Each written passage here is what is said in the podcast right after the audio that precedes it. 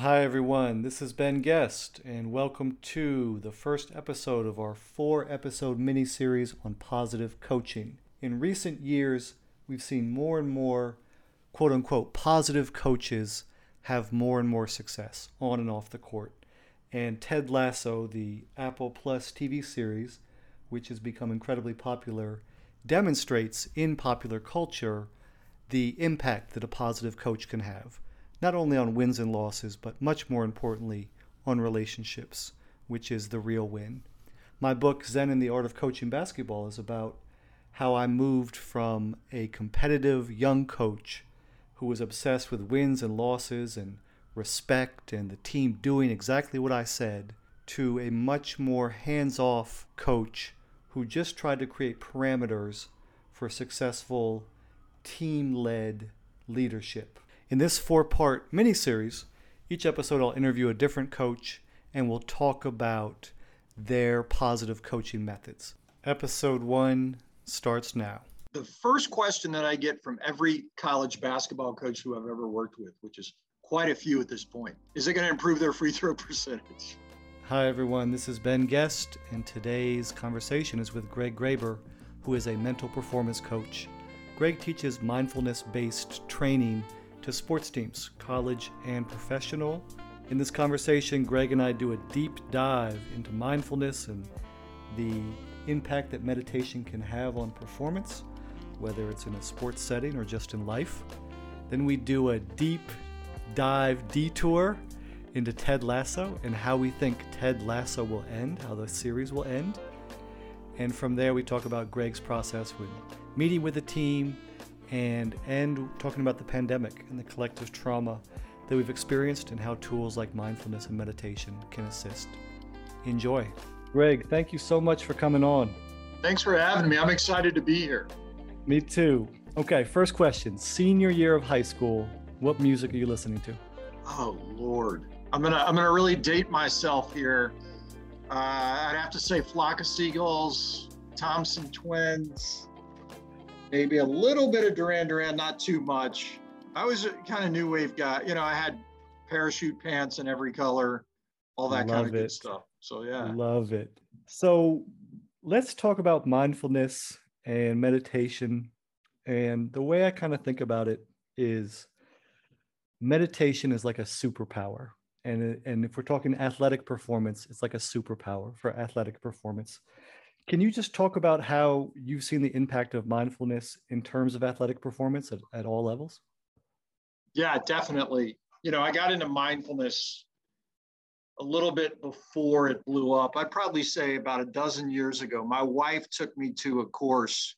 My wife's a five-time ironman finisher. She's the she's the real athlete in the family. Um, and she was always looking for a way to sort of intensify her focus and get rid of uh, you know the clutter in her mind so as a performance enhancer. Took me to this mindfulness class this meditation class and sort of every stereotype that you would have for mindfulness and meditation in terms of it being kind of new agey touchy feely cheesy came to fruition for me. And uh, I was like, why in the hell did you take me to that? Of course, being a good wife, you know, they do what they do because you're an asshole and you need to go to it. Um, I swore I would never go back to another one, but then I, I came across, I think it was in Runner's World. It was in a running magazine. I used to run marathons and ultra marathons and really dumb stuff like that when I had knees. Um, and it talked about mindfulness and meditation from a scientific perspective and sort of um, from a psychological perspective, void of a lot of the esoteric stuff. And I kind of fell in love with it, started practicing, saw benefits for myself.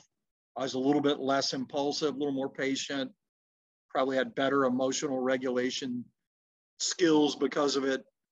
Um, and I, being an educator by trade, we uh, implemented the first that we know of daily mindfulness program in the deep south at a school uh, here in Memphis. And I started working with Josh Pastner, who is the coach at Georgia Tech. He was a good friend. At the time, I was a principal, and he was always nice enough to come out and present to my students. So I just started bugging the hell out of them. Uh, let's do this for your guys. This will be great. I think he regretted giving me his number. Um, and he asked me the, the, the first question that I get from every college basketball coach who I've ever worked with, which is quite a few at this point. It's not like, is it going to make them feel better? Or it's just, uh, is it going to improve their free throw percentage? Not knowing, of course, I said yes, and luckily it did. And we had a lot of success. So, to make a long story short, you know how it works. One coach knows another coach, knows another coach. Started working with a lot of college teams, our NBA team here, the Grizzlies, and just uh, just teams in different sports. And and what I've seen is it just it, it really helps athletes or student athletes get focused, get locked in. But even more so than that, I think it it helps their resiliency in terms of sort of mentally how they can respond when things happen, where their thoughts and emotions don't own them, if that makes sense. Oh, 100%. And, and so we were talking off air. In my 20s, I was a high school teacher and coach, and just in the concerned about wins and losses, concerned about what I'm doing that day in the classroom, um, and not being able to to see any any steps ahead other than what's happening right now. Then left both those professions, worked at the university level for a decade. And when I went back in my late 30s, I'd gotten into meditation and I implemented it both as a high school teacher and as a coach. And I, I tell people all the time meditation is the most helpful thing I've done as oh, an adult. Without um, a doubt. The, the emotional regulation.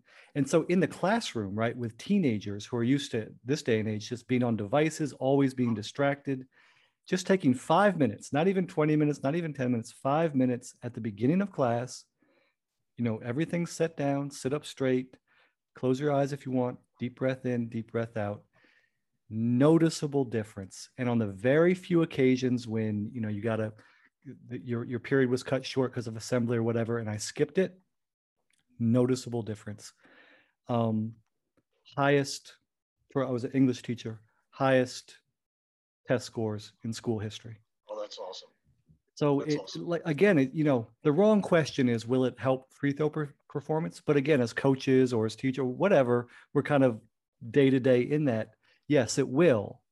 It's going to help life. It's going to help emotional regulation, as you said. It's going to lower stress. I mean, if we just look at the the physiological benefits, again, you were mentioning this off air, of cortisol levels, all of that. So yeah, let's talk um, education, school in the deep south, implementing this school wide what did you see? So it's funny. I was an English teacher also before I became a principal. Mm-hmm. I, you know, you're right. It's just a, a, these kids, and, and we all do. We live in this accelerated culture where, you know, we don't allow ourselves or our children to be bored, to just sit and be. And if you think about it, that's where real sort of curiosity and wonder are bred.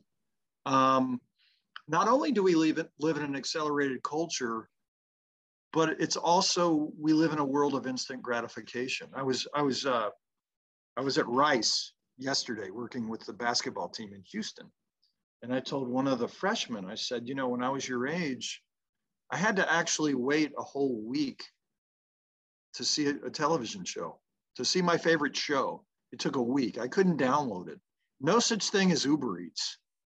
I could, you know, I, I was telling him, you get whatever you want on demand with the push of a button. So we're going to teach you how to be patient and how to have a strong relationship with your thoughts and your emotions. So here, school where I am in Memphis, um, I was a middle school principal, and it was a game changer for us. Um, we brought in facilitators to train the faculty, uh, a place called Mindful Schools, which is really good. I could have trained them myself because I've taught this for a long time now, but I didn't want it to be like, well, this is Greg's thing. It's mm-hmm. one more mm-hmm. thing on a list we have to check off.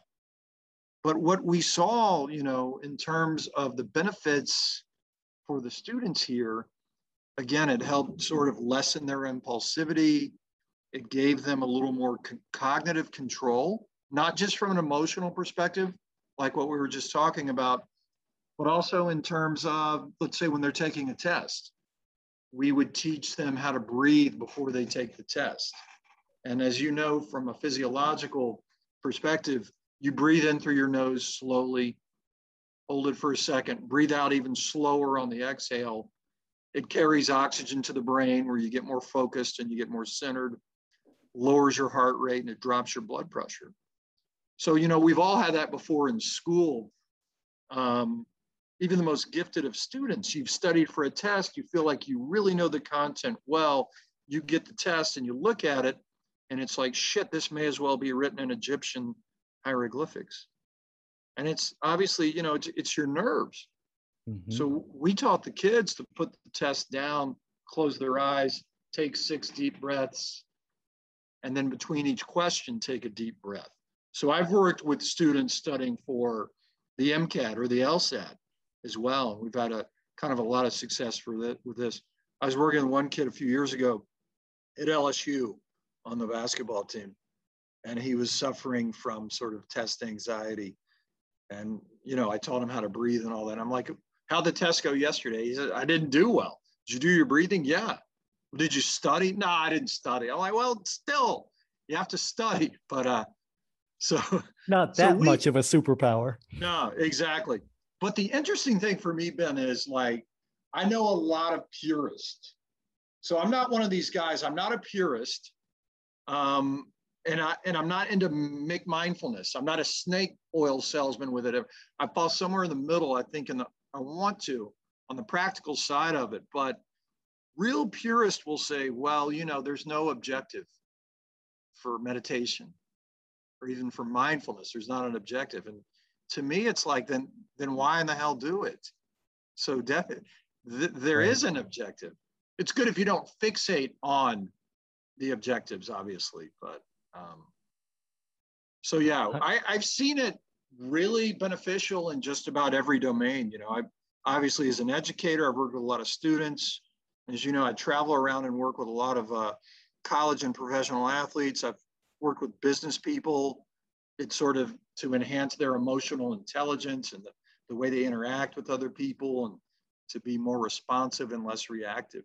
Um, I'm all. I mean, I, I've drank the Kool Aid a long time. I'm all in, as you can tell, just like you are. For sure. And to your point about the one person you were working with who did did the mindfulness but didn't do the studying, and the the flip side of that is for for to perform at your best, for someone to perform at his or her best, whether it's in the classroom, taking a test, um, as an athlete, performing in a high stakes game or a high stakes environment, or any area in life. We need two things to perform at our best. We need to feel prepared and we need to feel relaxed. And so if you have the re- relaxation without the preparation, it's a problem. The flip side is coaches are excellent at the preparation aspect, right? We we you know, spend hours and hours preparing, and we spend hours and hours preparing our teams, but often to the neglect of the relaxation side. In fact, unfortunately, I think coaches often raise the stress levels, raise the cortisol levels. Can you talk about that? Yeah, without a doubt. You're spot on. Um, it's funny, you know, these coaches will bring me in initially, most of the time, to work with the players and then it's inevitable. I, I always end up working with them. Um, I said at a meeting yesterday to Scott Pera, the coach from Rice, who I love. I love all the guys that I work with. He's like, okay, uh, do you want me to leave the room and you can talk to my assistants about me? And I'm like, no, all you head coaches are fucking crazy. I don't. It's no, it's no secret. We all we all know it. Um, and they have the best intentions. I love all the coaches that I work with. It always has to be a good fit for me, or I won't do it. Um, mm-hmm. and plus, a Bobby Knight or a Woody Hayes type's not going to bring me in anyway, right? So, mm-hmm. um, I do think those guys, uh, the expectations typically are so high. They get paid really well, but they get paid to produce. And everybody always wants a piece of them, whether it's the fans, the media, the boosters, the players, the players' family. I mean, yeah, those guys make two, three, four million a year, but their quality of their personal life, in my opinion, uh, I wouldn't want it. Um, and most of them genuinely love their players. They just get sometimes really caught up into it. But luckily, a lot of them are starting to get into this and they're seeing that now. Mm-hmm. I think one is, you know, we saw this summer with a lot of the Olympic athletes um, and Naomi Osaka, the tennis player, about there's this onus now on mental health. These athletes are really putting their necks out and they're brave, really courageous to come out like they're doing. But I've seen it kind of in the last few years we're starting to see more and more teams that either have psychologists, therapists, guys like me, mental performance coaches who help the players and the coaches, you know, deal with all this kind of stuff. We were talking off air about, you know, how in our generation, every coach was Bobby Knight or, or Woody Hayes. And when I mm-hmm. was a young coach, you know, I coached soccer on a fairly high level, on the high school level at Montverde Academy, storied program. Um, and NAIA, you know, like Division three. Uh, I emulated those guys, not intentionally. I just thought a good coach coaches that way. I don't mean in an abusive way. I never threw a chair like Bobby Knight or, or kung fu chopped anyone in the throat like Woody Hayes, but just um, I cringe. Mm-hmm. I, I was a pretty good coach, I think. I had a decent record, but man, when I look back on it, because of what I do now, and how I try to sort of mentor and guide these coaches that I work with now, I'm like, fuck, I was, I needed this, you know? Mm-hmm. Mm-hmm. And we talked about our mutual love of Ted Lasso and how that yeah. presents a model for a different coach. What yeah, uh, I, what do you yeah. love about Ted Lasso? Who's your favorite character? What'd you think of season two? Do you have about four hours? I was listening to your uh, episode was, was Andreas, right? Yeah. Um, yep. The drag. Man, it was good. Really good. Thank you. Um, I love everything about it. It's funny. I didn't want to like it at first. I didn't watch it initially. Did people keep can, recommending it to you, and you were like, "Eh, okay." Yeah, yeah, yeah. My, Same yeah, me. My wife was like, you, "You like soccer? You need, you need to watch this." But I always fancied they, myself as, yeah, a serious the, soccer guy. The, the theme of this episode is you just need to listen to your wife more. I think so. I, I'm that that's the theme of my life. Hell, not you know, it's taken me fifty something years to, to learn. Um, yeah, I, I, didn't want to. I didn't want to watch it though, man. You know, I'm like I'm a mm-hmm. serious soccer guy. I don't want to. So I'd seen the commercials for the NFL a few years ago, and I'm like this this dumbass kind of Forrest Gumps his way into the Premier League. That that shit would never happen, which it wouldn't. And I just uh, so I watched it. I watched a couple episodes, and I'm like, holy hell, this is this is great. Um, it's so well written, and they're playing the real teams in the Premier League, and they're they're playing out of Crystal Palace's stadium. Um, I, you know, I want to say Roy Kent, but that's I I I'm, I don't I don't I don't want him to be my favorite because he's everybody's favorite. I love him. I love the episode where he returned to he returned to the pitch uh, mm-hmm. as a mm-hmm. coach that was a mm-hmm. great one. I hate to say this, but I really like Nate. My wife gets me so too. pissed off at me. Love Nate. I've, I've, all of us have been Nate, maybe not to that extent, but in some aspects or avenues of our lives. And uh, I can relate, man. There have been times, especially early on, when I was insecure and fear made me do not nice things to people. And uh, I have to admit, on that last uh, episode, the season two finale, when he when he turned around and he was at West Ham with the with the gray hair and the black warm up, I'm like, that is fucking cool. Um, mm-hmm. You know, it's kind of like Darth Vader, right? He looks he mm-hmm. looks cool. So mm-hmm. uh, not a popular thing to say, I know, but I'm I'm really I'm hopeful and I'm confident that there there'll be a redemption arc to his character. So, so mine. I think that's such a key insight, right? All of us have been Nate, and, and so you touched on this. When I was a young coach, I was just filled with insecurity and presented myself as the angry, you know, you have to respect me and and and rules and everything. And when I returned to coaching in, in my late 30s, it was very much about relationships and and people. And the real win is those long-term relationships with the players that you coached. And of course, the great paradox is the more I focused on that, the more I won. Yeah. I see, you know, I I, I have the the honor now of working with some great coaches. And I see how guys like Shaka Smart do it. Like building culture and relationship. And I'm I'm blessed. I get to spend uh, every month, you know, at Marquette. I get to work with the guy. I get to hang out in his office and see how. And Will Wade, you know, a lot of people have vilified, and I don't want to get into some of that stuff, but like, just wonderful the way that they are building relationships and building kids up. Uh, it's unbelievable. And Josh Pastner, you know, when he was here at Memphis, he's at Georgia mm-hmm. Tech now, of course. I worked three years with him. I, I was in practice almost every day and just to see how some of these guys do it. Um, I think a lot of them are wise. Now, one, kids are different.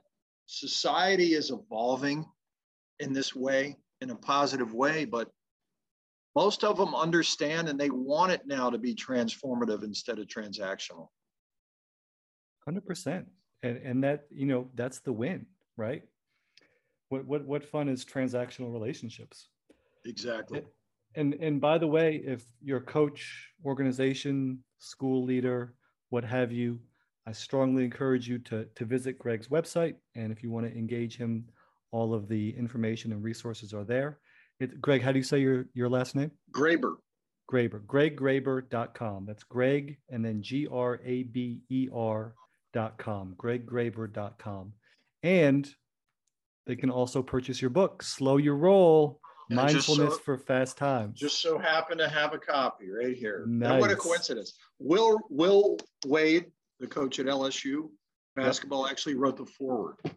And it's got not only uh, some good mindfulness stuff.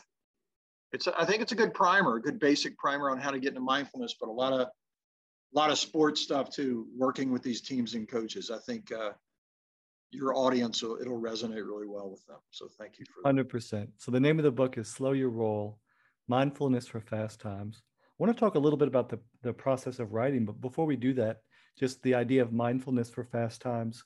How do you engage with social media?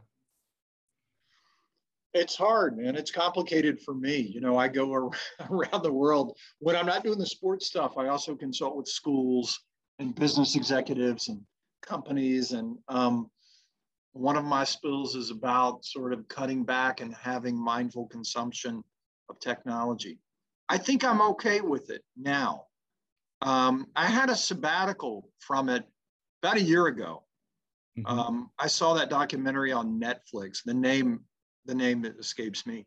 Mm-hmm. Um, backed off from it a little bit, but um, I think I'm very intentional about this kind of stuff.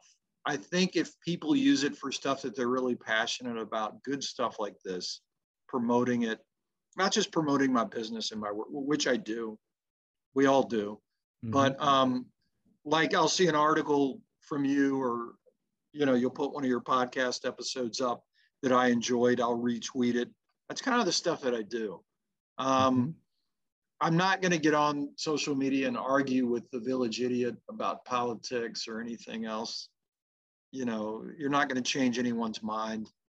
Um, I try not to be on it too much. Yeah, so. it's it's you know Twitter especially that, that that's what I've been sort of more intentional about lately. It can either be the greatest free education you can get. It can be a great way to connect with people, as we did or it can just be a you know hellscape of, of oh, doom. Yeah. and yeah. and kind of going along with everything we're talking about you kind of have to regulate what's going in. And if you do that it can be a great tool. If you don't do that it's just going to make you miserable. Oh, without a doubt. When i first started working with uh, josh pastner when he was the coach at, at memphis uh, towards the end of his tenure he had a lot of haters here like everywhere you know how fan bases are Mm-hmm. Um, and it got pretty brutal, even for me, who was connected on him. I wouldn't say on a substantial level, you know, just the guy who'd go in and kind of work with his players, and uh, it can be terrible. Yeah. You know, it's funny. I heard Bruce Springsteen say once that every three minute rock and roll song is really just somebody saying daddy like you know just, just um, interesting um, um, you know i was neglected x y and z and so we were talking about nate earlier from ted lasso the character i love how it goes back to ted lasso i love it everything right, right? Ted when you said daddy, life. not not to interrupt you, but when you said daddy, I knew we were going back to Nate. Do it. Love it. But talking about those fan bases, right? Like are they really angry at um, Coach Pastner? Are they really angry at Coach whoever? Or are they just angry about something in life? And this is the avenue to be angry towards. To, no, to you're right. I, yeah. I saw a great saying the other day don't worry if most people can't stand you because they can't stand themselves. Exactly. On the on the surf, yeah, on the surface, it's very pedantic, but there's some truth behind that, you know. Mm-hmm. So. And so that all of that stuff that's just bubbling in your brain.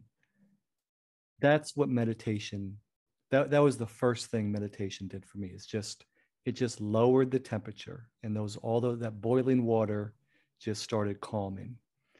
And it's fucking amazing that it's free requires zero equipment and is accessible to anybody anywhere anytime. It's the ultimate portable device is what i like to say you're right. And it's sort of the nomenclature that i use when i'm teaching these college athletes is i'm going to teach you to be the observer of your thoughts. You're not your thoughts. I tell them mm-hmm. it's to your point. You're just seeing the bubbles. Thoughts are mental activity. Just like shooting a basketball or kicking a soccer ball is physical activity they're not absolute truths you know? So it's it's it, it's interesting with the mindfulness, a lot of it, even for folks who maybe don't meditate that much, like you were saying, some kids might meditate five minutes a day, but it's sort of that metacognition, thinking about your thinking is a mm-hmm. big part of it. Just stopping and having a little bit of a pause, like Viktor Frankl's uh, great saying, you know, there's that space between stimulus and response and that's where our freedom lies. So it's good if we can get stuck in that space. 100%. And that I saw this something to this effect a few years ago, which was mindfulness, meditation, it will extend your life. Meaning it has a lot of health benefits and it probably will actually help you live longer, right? Lower stress levels, all of that. But even if it doesn't, even if you were going to live the exact number of days you would have without it, you're going to live longer because you're more present. So rather than having six 10 minute distracted conversations over the course of an hour, you're going to have six present conversations. And you're going to be a happier person in the same, and a more present person in the same amount of time. I love that. Do you mind if I steal that? I'm no, gonna, no. I'm I'm gonna, that's good, good stuff. Good, good, good artists borrow, great artists steal. I really like that. That's good stuff. Are you seeing a shift now among young people being much more receptive to these tools that we're talking about? Definitely. You know, when I started doing this kind of hardcore a dozen years ago with Pastner and the, the Memphis Tigers, man, I, I got laughed out of the gym. I did a presentation and um, and Josh, I don't know if you know much about him. He is Ted Lasso. Oh, really? I need to try to get him on for you. I don't know how easy, yeah. but we need to. That'd be fantastic. He, yeah. Because so, I was in, I was in Oxford when Calipari left, and, and yeah. he was, he was on Calipari's staff and took over, right? If I recall correct. correctly. Yeah, he was, the last. Like he was the last unknown. guy on the bench. He was the la- the third assistant. So yeah. this and young. Josh told the athletic. They offered that job to everybody nobody who wants to follow Calipari, obviously. Mm-hmm. So the athletic director calls Josh to his house.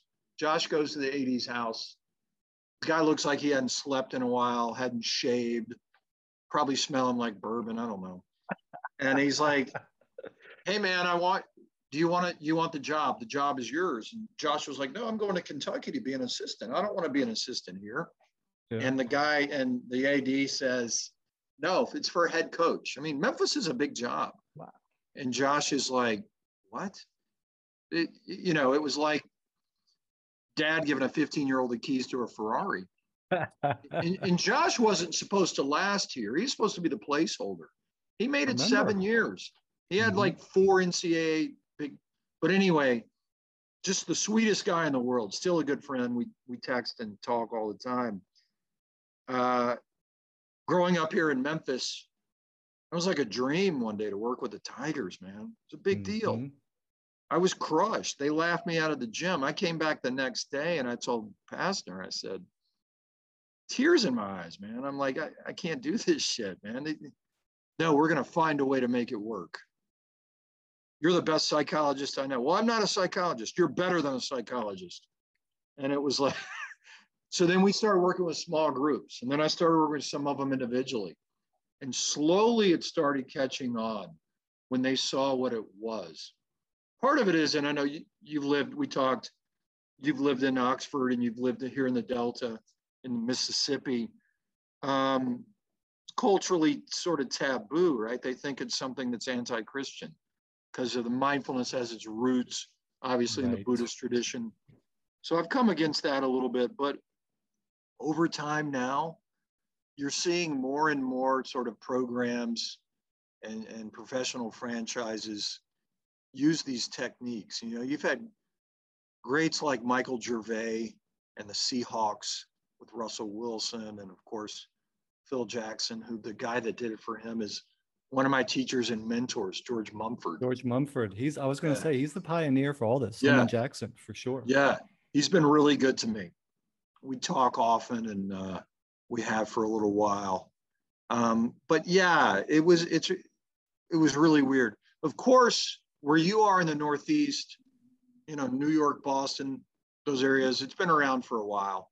And out mm-hmm. west and, and California, it's always mm-hmm. sort of the South and the middle part of the States. I can say that being a Southerner, we're a little bit behind on stuff, but I'm starting to see it really catch on, you know, um, or I wouldn't be being flown to places like Baton Rouge and Houston, Texas to work with, with these teams. So it's really gratifying. So let's talk about how we think the entire Ted Lasso series is going to end. Great question. You go first. I've said from the beginning, I thought that they'd be relegated in first season, they'd bounce back in second, and they will either win the championship or lose the championship or the Premier League uh, in a close fashion. Mm-hmm. But I mm-hmm. think the very final episode, if they don't do it this way that I'm going to tell you, I hope they're listening. I, I hope Sudeikis is tuned in. Mm-hmm. Um, I'm not even going to ask for a royalty if he does this. I'd like to see them. The very last episode, they're having a reunion, and they're all old. The players oh, are old. a great idea. And they're looking back fondly on their playing days. Ted is dead and gone, passed away and they all kind of go around and like, remember when Ted did this? Remember when Ted? I just think if they don't do it that way, it's it's a criminal. Isn't uh, in the second season finale to this? One of my favorite things in movies is when you see that you know five months later, five years later, 15 like you get excited. It's like you reset yeah. to to this to the how you feel when the movie first starts. Yeah. What um so yeah, what about you though? I want to hear how where, you think it's going to end. Where do you think they're going with?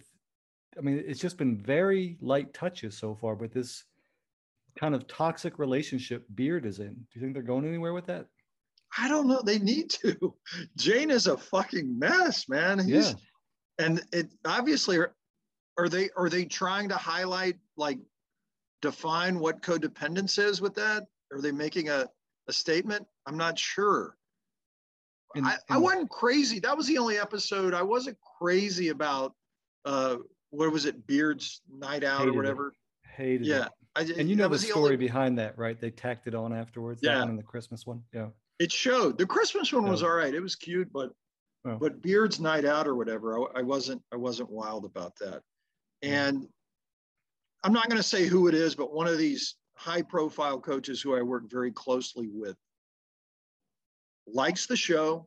He said um, it's well written, it's good, but parts of it are sort of condescending to real coaches to think that a coach could just fall up that way in a sport he's never played or coached and be mm. good, which, mm. you know, uh, interesting. Yeah. Yeah. I mean, the, the, the initial conceit, right, which you mentioned, could never happen. But once, yeah, once, I mean, it's, it's a show, right? Once you get past that, yeah, like it's let's, let, it, let's, let's, let's not let that conceit get in the way of all the good. Well, it's like the people wanting to kill Nate on Twitter. You, you feel like tweeting. Of course, you're not. It's a fucking show. You know, it's a show.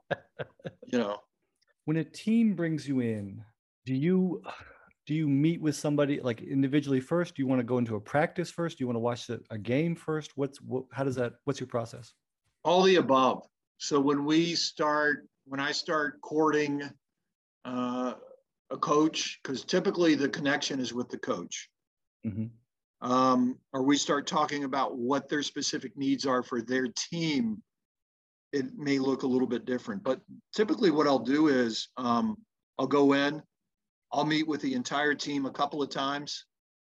I'll meet with, like at Marquette, I'll work. I'll, I'll meet with every single player, mm-hmm. even if it's just for 15 minutes on that trip.